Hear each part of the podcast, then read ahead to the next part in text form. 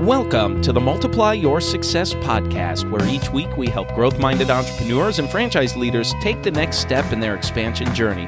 I'm your host, Tom Dufour, CEO of Big Sky Franchise Team, and this is an episode for us to review the most popular episodes of 2021 from this entire year. And we had some amazing guests on the year. If you've been following us all along, including guests like the president of the International Franchise Association, Robert Cresanti, Lisa Zeveld, the COO and CFO of Belay, Landon Eckles, the co-founder of Clean Juice, Steve Olsher, the world's podcast authority, Tom Sullivan, the head of government relations with the U.S. Chamber of Commerce, and if you recall, Jesse Cole, the owner of the Savannah Bananas professional baseball team.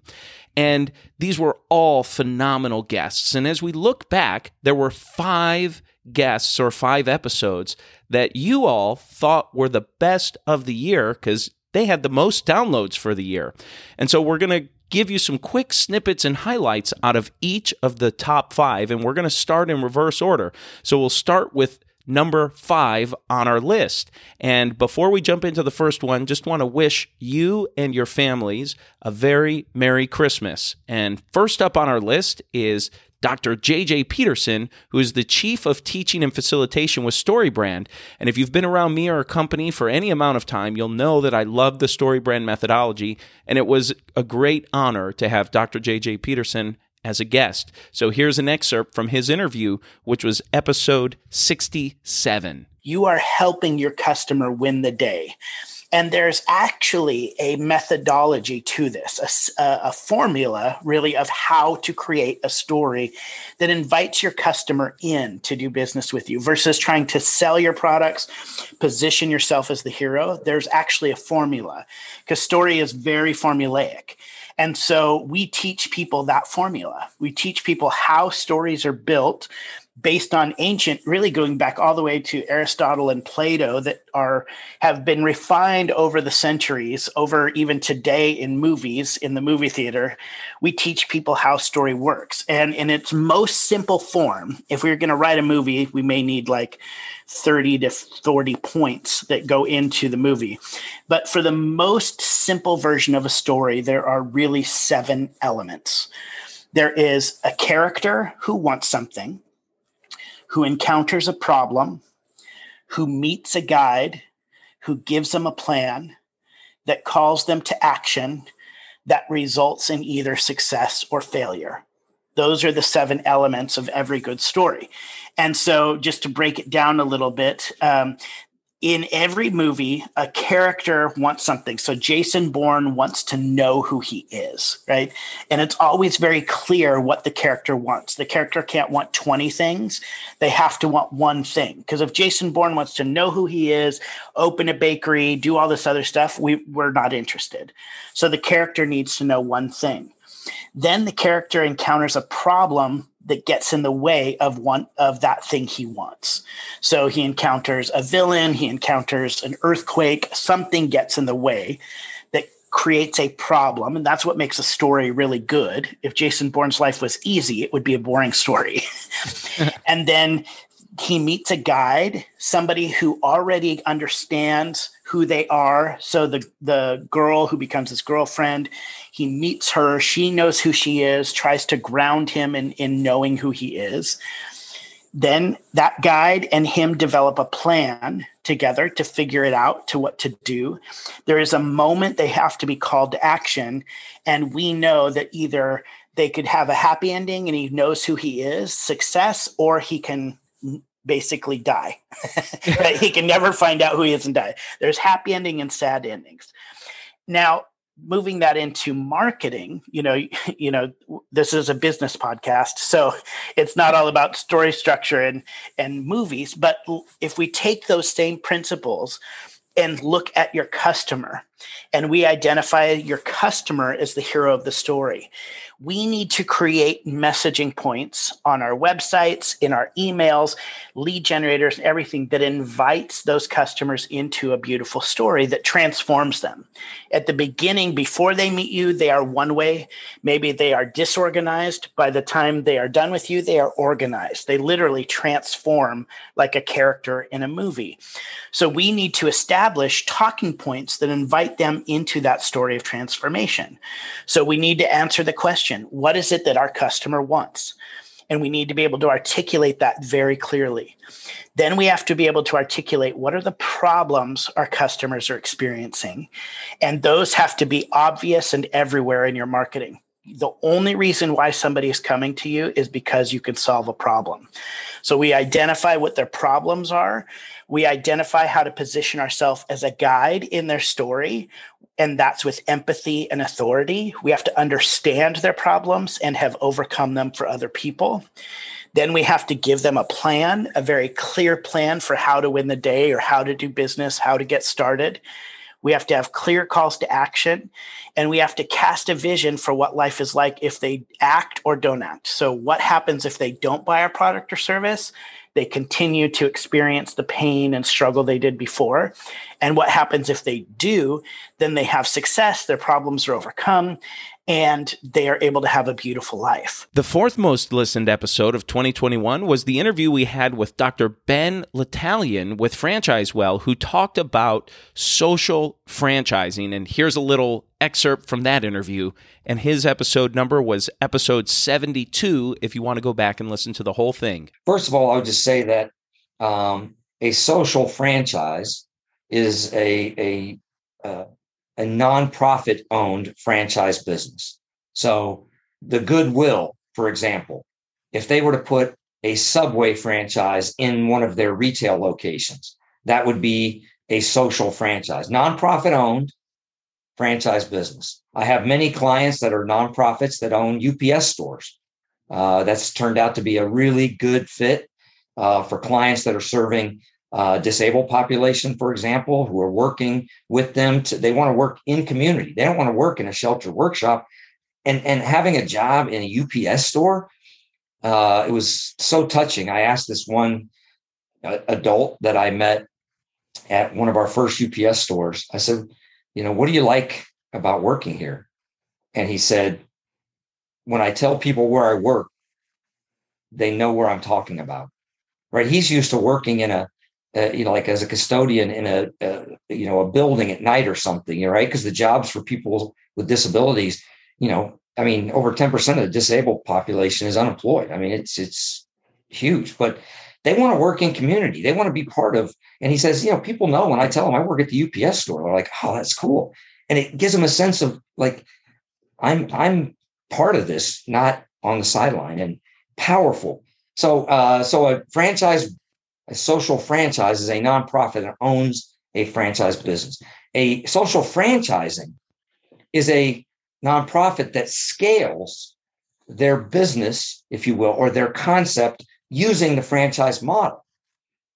Um, and and people don't really know this or understand it, but Goodwill operates just like McDonald's. They they charge an upfront fee. They charge an ongoing fee based on all the sales at, at your retail stores. It's a $3 billion organization with 3,000 retail locations. It's as big as any franchisor on the planet. Yet, you know, they're exempt from the FTC rule because the FTC doesn't consider what they do an ongoing um, commercial endeavor. And so they're they're not they don't have to have a FTC, but they're doing everything. They're using the franchise model just like we're using it. But YWCA, YMCA, there are many nonprofits that scale using the franchise model. We're just not familiar with it in the franchise community because they're not using an FDD and not under the FTC purview. So fascinating uh, arena. I think with millennials in franchising sector now, in record numbers, we are going to see more and more social franchise activity because uh, there are concepts out there now that are coming into the space that are wellness oriented or health and medical oriented uh, that certainly could fall in that category.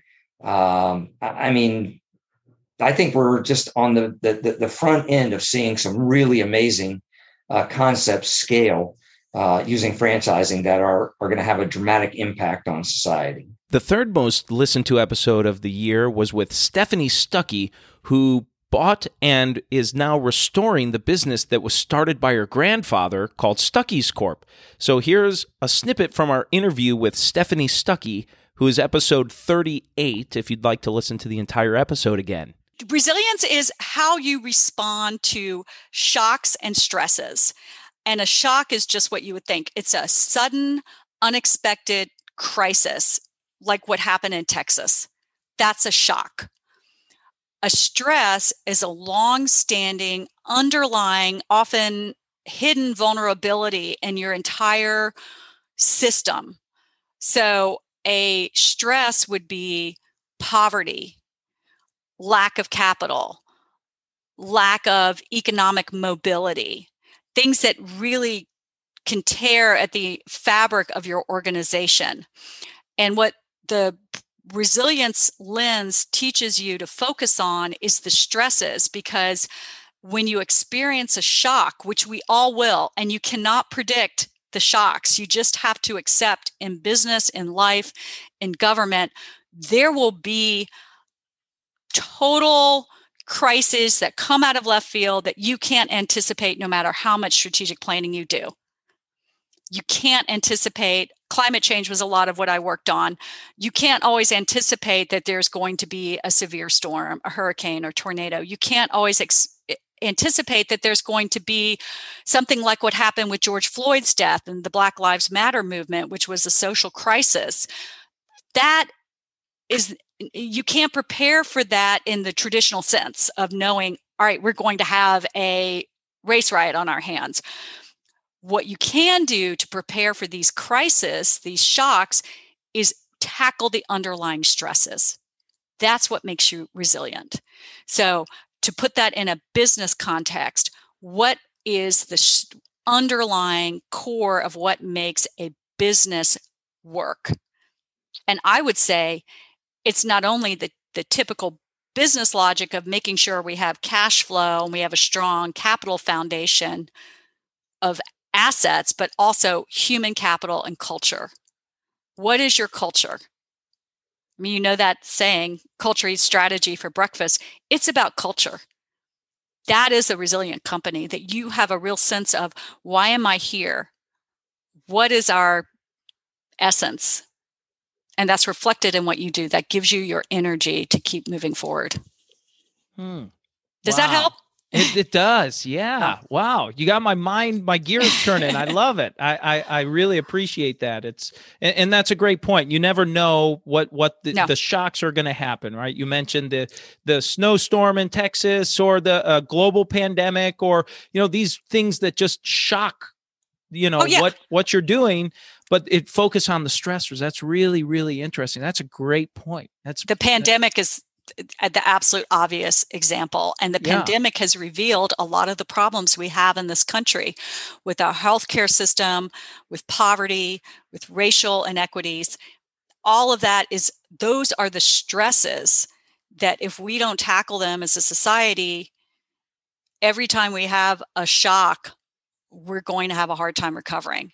So, as a business owner, what are the stresses that you need to make sure you're addressing. So when the inevitable shock happens, you're going to be okay. So, like in the Stuckey's context, what hurt us in the pandemic, and I know hurt many businesses, is supply chain, getting access to the product that we needed. And so now we're trying to be more thoughtful and sourcing our supplies locally. So we're not as dependent upon a supply chain that can easily break down. We we source and still source some of our products internationally, but there are challenges with that. And if you make your own product, it's obviously a lot easier to deal with those supply chain issues. So just trying to figure out where the stresses that could really impact your business and address them during times when you're not in crisis mode. So when that inevitable happens, you're prepared. Now it's time for the most popular episode and most downloaded episode of 2021 from our podcast. So let's do a little drum roll. And it is episode 40 with Matt Lavender, the founder of New Again Houses franchise company, someone I've had the good fortune to work alongside with and work with as a client and watch him and his company grow and expand across the country as they're building a national house flipping franchise. So let's jump into a little snippet from the top most downloaded episode of 2021. I think people are are born either process oriented or results oriented. And and I think there's advantages of being each, but I think it's important to know know who you are and and embrace that. Um, coaching coaching is a results business. Like you are measured by your results. And one of the frustrating parts about um, my own experience in coaching is I'm a process person. And so you you really invest in the process. And anyone who is coached always knows that that doesn't always result that a good process doesn't always end up with with results. And so um, so yeah, I've, I've, that that's been a consistent part of of who I am throughout. It's been, always been really focused on on process, and so in building this business, um, the focus is is on is on process with with the idea that if if you put in if, if you if you put in solid processes, it will ultimately lead to success and i think it's the long game. It's not it's not might not be success next month but when success does come and it's built on processes i think it's much more sustainable and and long term rather than building something just for results. Because i think there's there's there's ways to get short term results that in the long run aren't aren't sustainable. Um, so we've been really really focused on on processes. And the fun part for me is is building those processes into uh, with technology and and software. And so i'm not i'm not skilled in building the software. I'm not a coder. I don't i don't have that expertise. But i have really enjoyed working with the software engineer in kind of implementing and systematizing good processes interesting and and uh, you know using that technology or those systems and processes to to work for you right? Finding things and figuring out how different pieces all work together. Yeah it's it's almost like a, it's almost like a puzzle but it has to be it has to be user friendly like it has to be simplistic enough um, for people to use. Because one of the one of the things that i'm i'm constantly aware of is that it, it's easier to build software than it is to get humans to use it. yeah. So Great building point. processes is only half the battle. Like getting people to to implement them is is is the is the is the harder harder part. Well, that's the episode today, folks. And please make sure you subscribe to the podcast and give us a review. We have just one more episode left in 2021. It will be a little bit of a different format as well. Wishing you and your families a Merry Christmas. And remember, if you or anyone you know might be ready to franchise their business or take their franchise company to the next level, please connect with us at bigskyfranchiseteam.com. Thanks for tuning in, and we look forward to having you back next week.